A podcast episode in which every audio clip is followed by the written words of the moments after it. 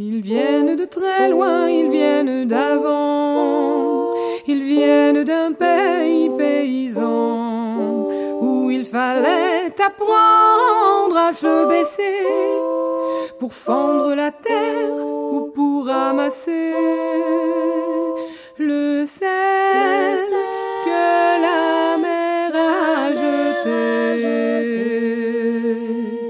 Regard très long et faut au passé, sans peine, sans joie ni regret, le complet du mariage et les robes blanches ne sortent plus guère que pour les dimanches, avec un air de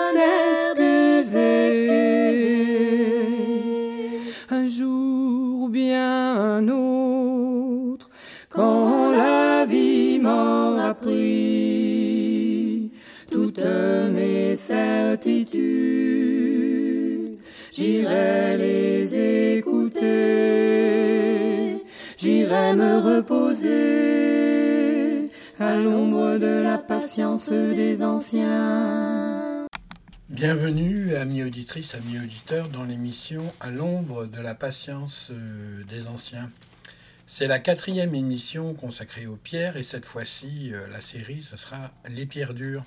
Toutefois, j'y ai ajouté quelques particularités comme les pierres et puis aussi l'ambre et également, euh, bah quoi au juste, je ne me souviens pas, qu'est-ce que j'ai rajouté euh, bah on verra bien.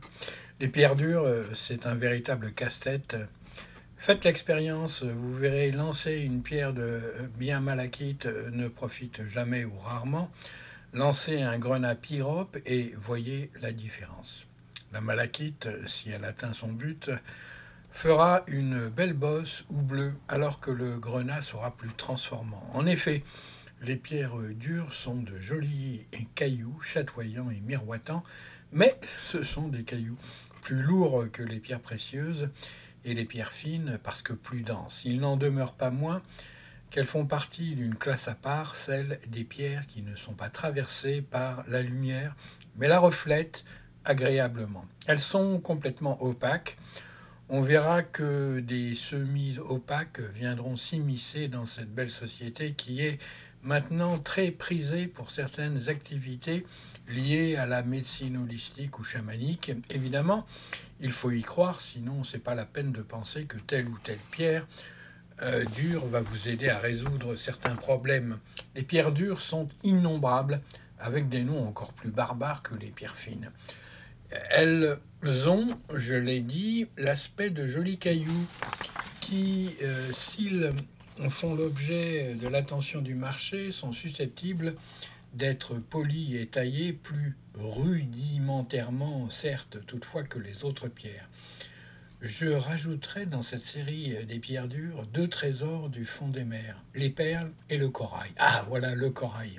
De même, la série des opales semi-opaques, pas vraiment des pierres fines ni des pierres dures, sorte de compromis entre les deux. Voilà donc la première nommée œil de tigre, qui est marbrée et chatoyante, dont les couleurs ocre, or et brune, très jolie pierre, dure utilisée en bijouterie fantaisie, mais aussi en joaillerie pour des pièces d'exception. Certaines chevalières pour hommes se parent agréablement de ces pièces. Montée sur or jaune, l'œil de tigre en ovale ou carré fera très bien l'affaire. Pour le reste, on utilise aussi des tailles en boule pour des colliers or ou colliers tout court. L'impression donnée par cette pierre est ce côté chatoyant du pelage du tigre, mais virant plus vers la couleur solaire que le coucher du soleil. Bien polie, qu'elle soit en boule, en plaque carrée ou cabosson ovale, l'œil de tigre brille beaucoup avec des reflets miroitants. Cette pierre donne l'aspect d'être lustrée et vernie, et son éclat fait aussi penser aux yeux de certains serpents tentant de vous hypnotiser. L'œil de tigre est une des figures de proue de l'armada des pierres dures, un grand classique du genre, comme environ une dizaine d'autres, tout aussi caractéristiques du genre. Alors l'intérêt des pierres dures, c'est qu'elles sont utilisées en bijouterie, mais aussi en décoration pour des objets rares, tels que cendriers ou porte-photos et autres petits accessoires d'intérieur. Évidemment, mettre ses cendres dans un cendrier en œil de tigre serait d'un luxe, frisant l'ingratitude pour cette pierre témoin de l'infinitude, de la création. Et cette pièce sera là pour la décoration. Les cendres passeront par le balcon. L'énergie dégagée par l'œil de tigre est farouche et terrestre.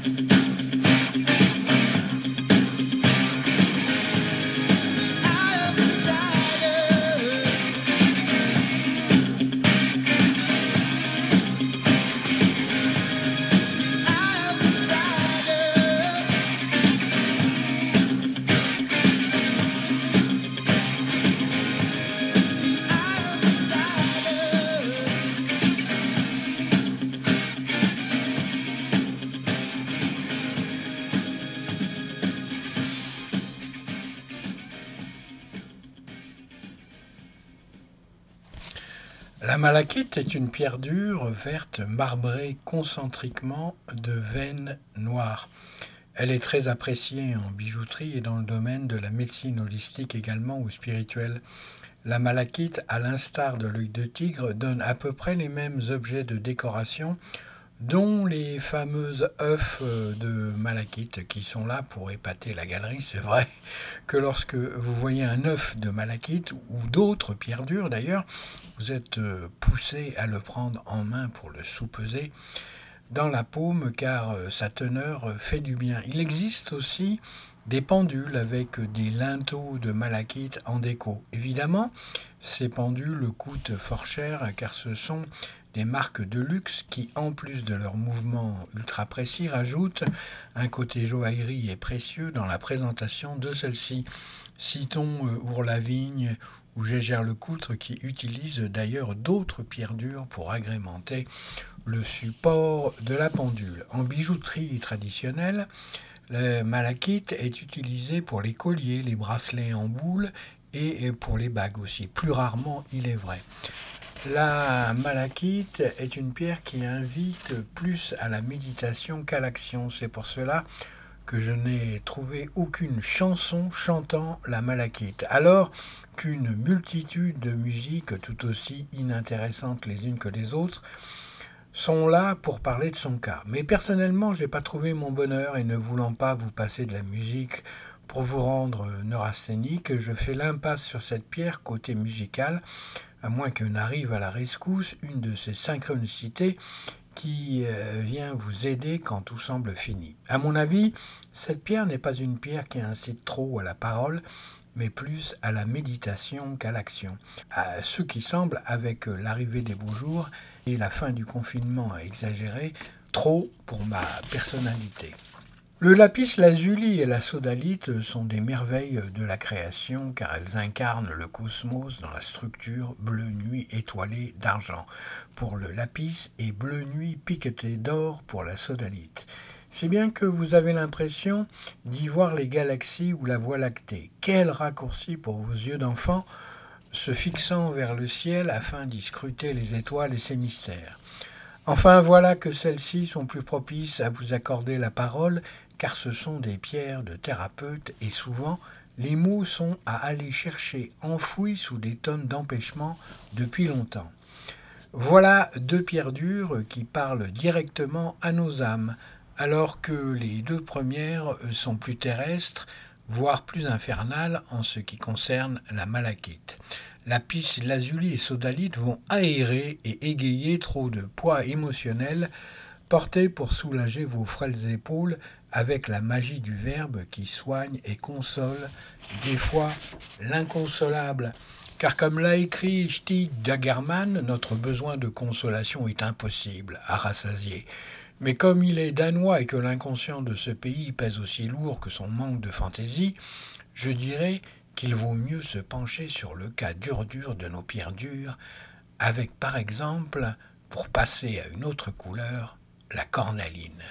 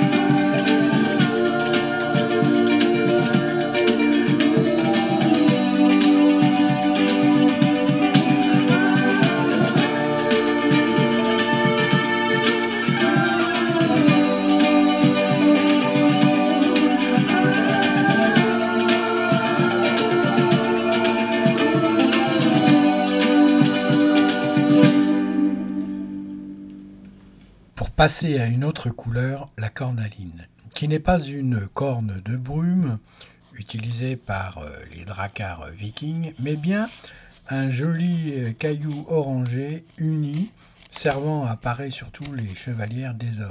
Car les hommes aiment les bijoux aussi avec pierre. Si le jonc diamant fait un peu précieux et m'as-tu vu, les chevalières en or jaune, empierrées de cornaline, de lapis lazuli, de sodalite, d'œil de tigre, sont assez euh, prisées en Allemagne, aux Pays-Bas, en Angleterre. Moins en France, mais ce n'est pas impossible d'en trouver. On en trouve même avec des pierres dures gravées en mode héraldique.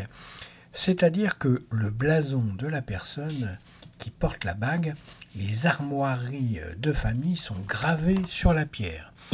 Évidemment, déjà la gravure héraldique sur de l'or jaune, c'est coton et onéreux. Alors, sur une pierre dure, mais assez friable pour le faire, c'est énorme.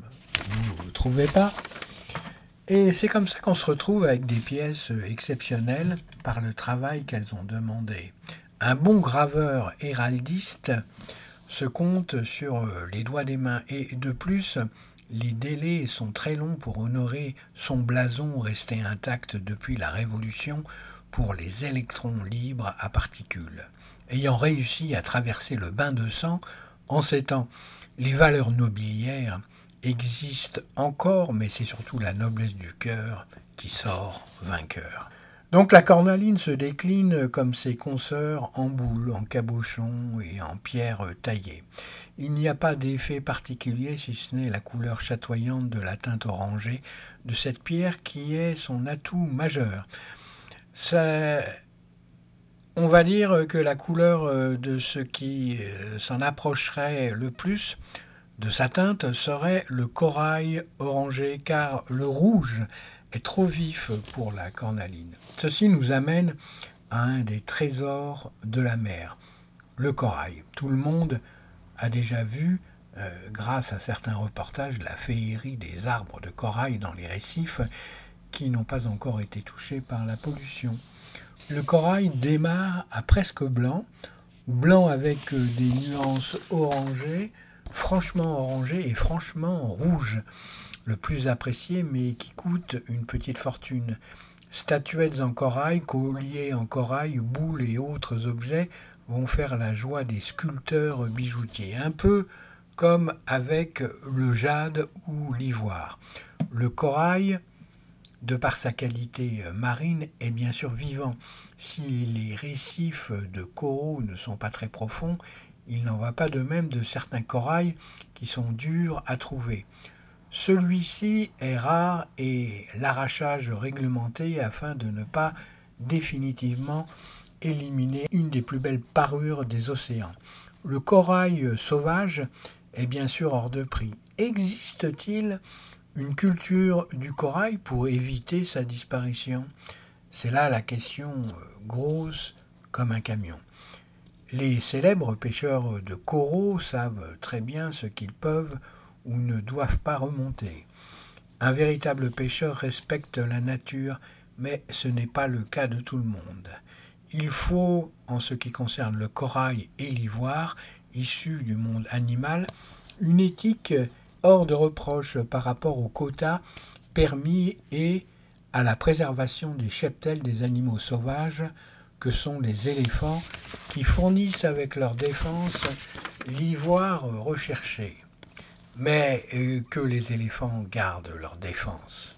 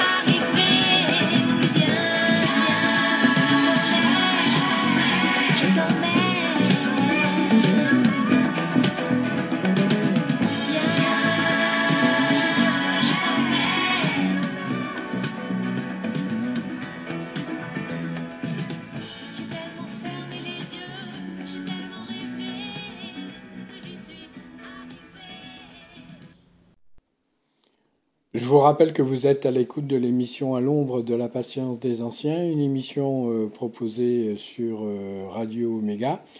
C'est à onze heures euh, tous les samedis avec une rediffusion le vendredi à dix-sept heures. C'est présenté par Gilles euh, Tabourin. Mais que les éléphants gardent leur défense, si c'est pour uniquement se parer de blanc rosé ou laiteux, voire bruni, l'ivoire se contentera d'être extraite des dépouilles des animaux morts. D'ailleurs, depuis un certain temps, et logiquement le commerce de l'ivoire a baissé, mais les braconniers, dans ces cas-là, redoublent d'efficacité, de zèle, car il y a de la demande, vu que les prix montent à cause de la rareté, et ce sont les tueries pour ramasser l'or blanc. Ivoire et corail sont deux éléments qui donnent du fil à retordre encore pour faire face aux exagérations, et il faudrait pouvoir se contenter des stocks existants, plutôt que de massacrer le vivant, seul trésor finalement qui vaille le coup d'être protégé. Onyx, pierre noire, hématite, pierre grise à reflets argentés sont deux autres aspects des pierres dures. L'onyx est la pierre type pour les chevalières hommes. L'hématite boule a connu une grande résurgence dans les années soixante-dix, quatre-vingts, quatre-vingt-dix en fantaisie et même en bijouterie. L'hématite boule peut être prise pour des perles grises de loin, bien sûr, parce que lorsqu'on s'approche avec les yeux, la différence est bien sûr dans le côté très brillant de l'hématite, lustré, alors que la perle grise n'a pas cette brillance. D'ailleurs, pour la perle, il faut parler d'Orient de la perle. Alors en ce qui concerne ce matériau, la perle, elle est souvent commercialisée par des spécialistes qui ne font que ça, car c'est tout un monde à part que la perle est très compliqué pour en déterminer la valeur, même pour les experts. Il faut carrément être né dans une huître pour apprécier et connaître le marché. Non, je déconne. Depuis quelques années, il y a un regain d'activité pour cette reine du fond des mers qui se décline soit en mode sauvage, la perle fine, soit en culture, la perle de culture. Il y a même différents types de perles d'eau douce, comme la perle biwa. Voilà le topo. Euh, on a en tête le pêcheur qui va plonger et ramener une perle. Grosse et superbe. Ok, mais tout d'abord, s'il est vrai que cela existe, la plupart des perles sont dites de culture et viennent du Japon. Elles ont un noyau qu'on a inoculé à l'intérieur et au fil du temps, l'huître secrète de la nacre autour de ce noyau, ce qui donne la perle. Si on veut une petite perle, on retire la perle assez vite. Et si on veut une grosse perle, on attend un petit peu plus longtemps. Il y a aussi bien sûr la grosseur du noyau introduit. Pour les perles fines naturelles, pas de noyau, c'est un objet extérieur, un grain de sable ou autre chose qui fait que la perle va sécréter le nacre, la nacre autour de ce parasite, donnant une perle fine rare, surtout si elle est belle.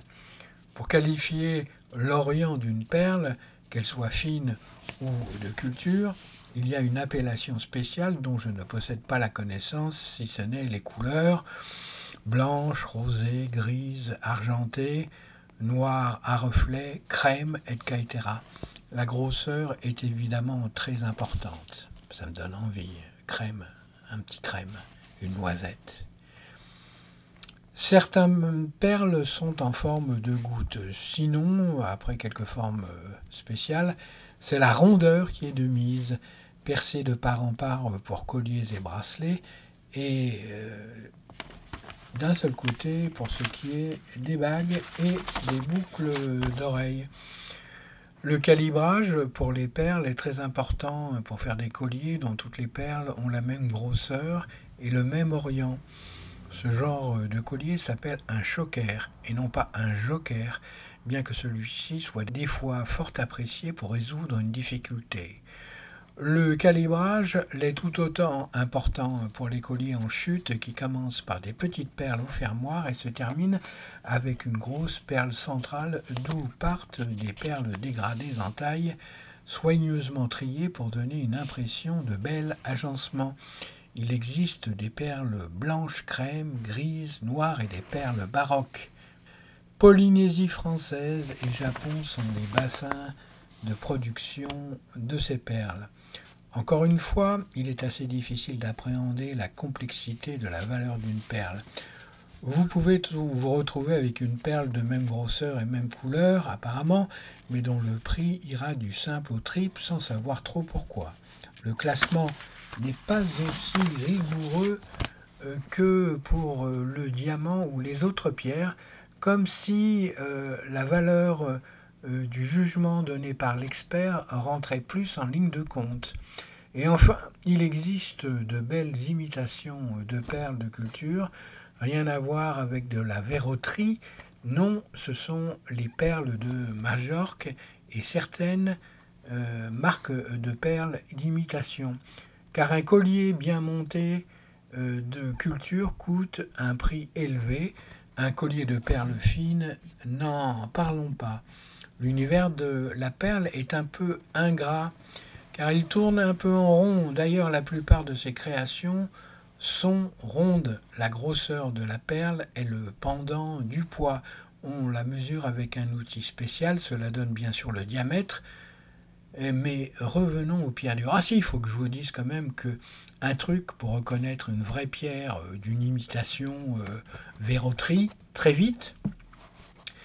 Bien, si vous avez euh, par exemple une perle qui serait simplement euh, une couche euh, de peinture euh, sur du verre, vous la frottez à votre euh, dentition, à, à vos dents, à condition qu'il vous en reste, et, euh, et ben ça glisse. Alors qu'une perle euh, de culture ou une perle fine, vous la frottez contre euh, vos dents, et vous sentez que c'est un petit peu rugueux. Là, ça vous donne euh, l'idée, si vous voulez, que vous êtes peut-être avec une perle de culture ou une perle fine.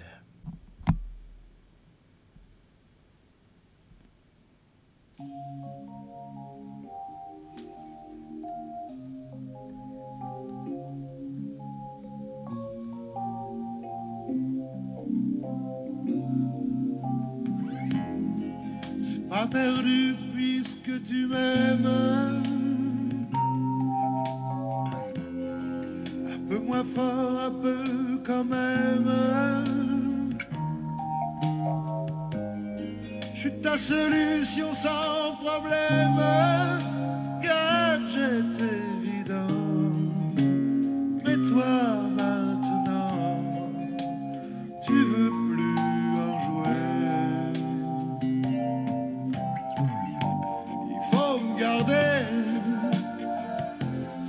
M'apporter, je suis pas périssable, je suis bon à consommer. Te presse pas, tu as tout le temps. M'emmener au cimetière des éléphants. Il faut me garder et m'emporter. Pas trop de place, promis, cracher, jurer. Quand je serai vieux, je te ferai le plan. Cherchez le cimetière des éléphants.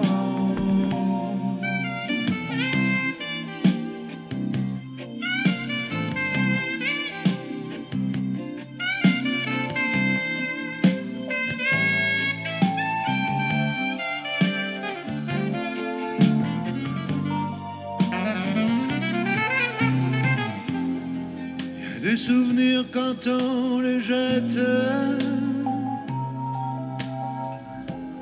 qui reviennent sans faute dans les mots de tête. Faut pas que je pleure pour que tu me regrettes. Quand tes sentiments, je suis pas pire qu'avant, solvable à mi-temps.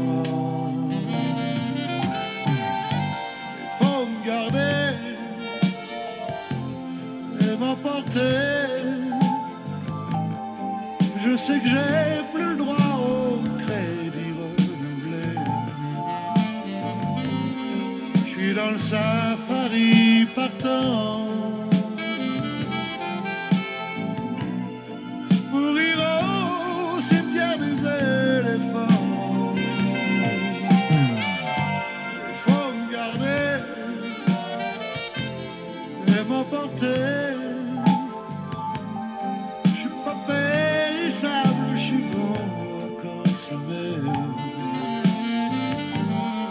Ne presse pas, tu as tout le temps.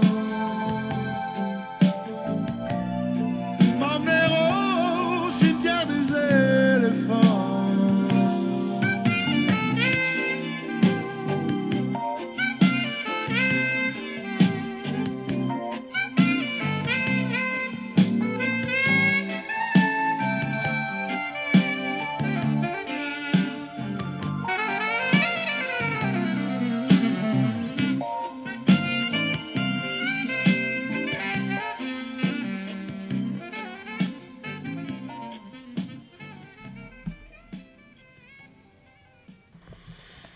Mais revenons aux pierres dures, après ce passage dans le fond des océans qui finalement, bah, c'est de la terre recouverte d'eau, hein, ni plus ni moins. Imaginez d'ailleurs si l'eau se retirait par un sortilège quelconque. Nous nous retrouverions avec une autre géographie spatiale sur Terre. Par exemple, ici à Valence, nous serions à une altitude très élevée par rapport au fond des gouffres marins asséchés. Il y a de très beaux dessins qui montrent ce genre de supposition. Ce sont les pochettes de Roger Dean, les pochettes du groupe Yes, notamment celle d'un album intitulé Tales from Topographic Ocean. C'est pas le meilleur, je crois qu'il contient toutefois un titre, Nous sommes du soleil. J'en suis pas sûr, je vais vérifier. Yes est un groupe de rock progressif, un groupe anglais, mais pour célébrer cette trouvaille, cette fois, il le chante en français. Nous sommes du soleil. Les pierres sont aussi du soleil. Les êtres humains sont aussi du soleil, avec plus ou moins d'ombre. Et qu'est-ce qui donne de l'ombre lorsqu'il fait chaud? Ce sont les arbres. L'arbre de vie peut nous éclairer en donnant l'ombre vitale devant la radiance du soleil, notre étoile, ou toute autre source, source d'énergie moins naturelle comme l'énergie nucléaire.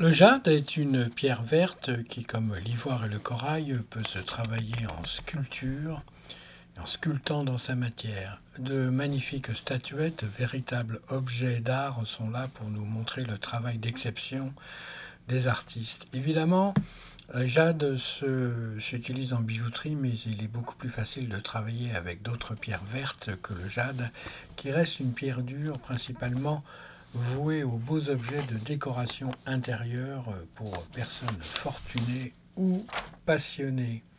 Citons quelques noms de pierres dures en vrac.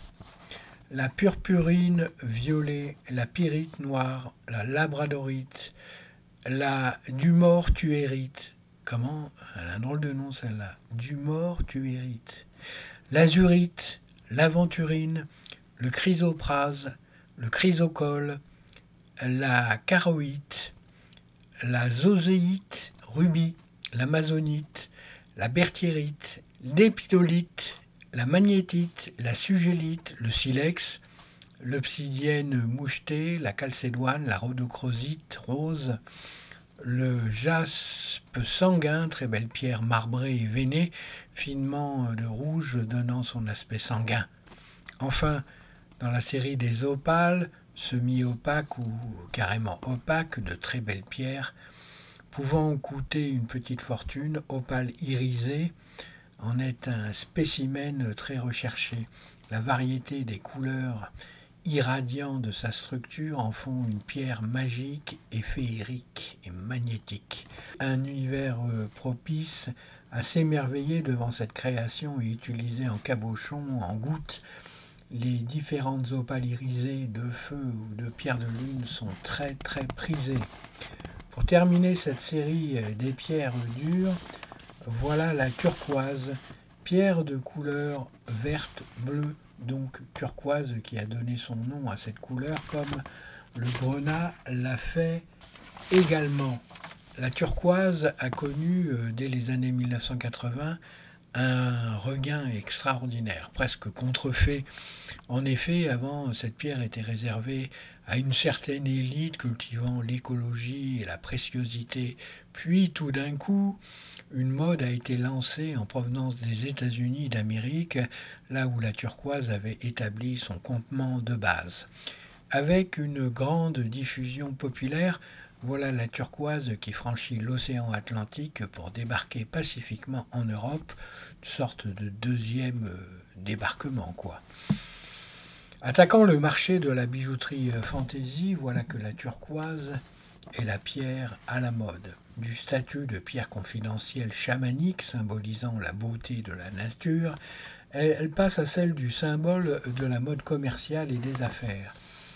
Depuis, ça s'est calmé, ne reste que la présence de la conscience de l'unité entre les humains et la Terre, qui n'a fait que se dégrader depuis des années.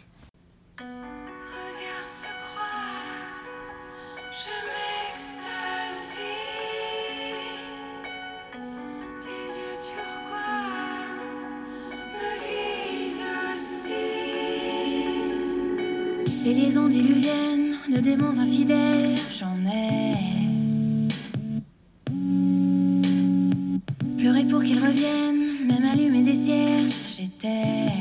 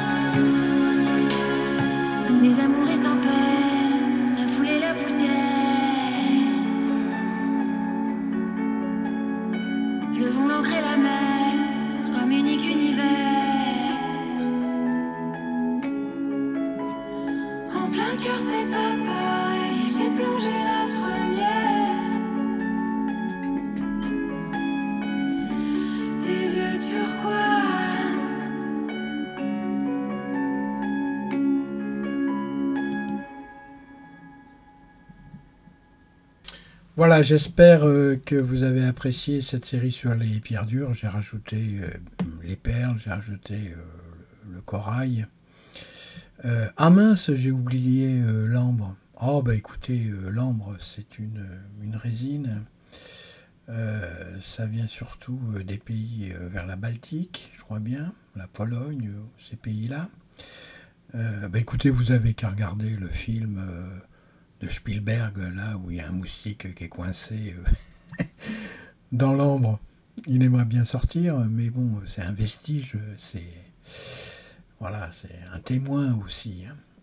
Ah, il y a les agates aussi. Je vais vous mettre comment une, une bonus track pour les agates. Euh, vous comprendrez euh, donc, euh, on peut pas tout faire dans une émission, puis je vais pas faire une émission... Euh, Euh, seul pour euh, toutes les agates. Agathe the Blues, oui, ça serait pas mal. Agathe the Beau Blues.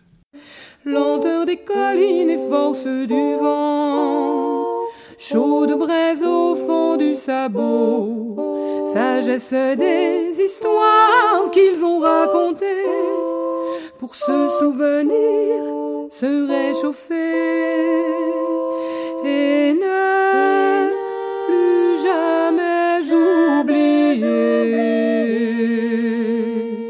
un jour ou bien un autre, quand la vie m'aura pris toutes mes certitudes, j'irai les écouter, j'irai me reposer à l'ombre de la patience des anciens. Ils viennent de très loin, ils viennent d'avant, ils viennent d'un pays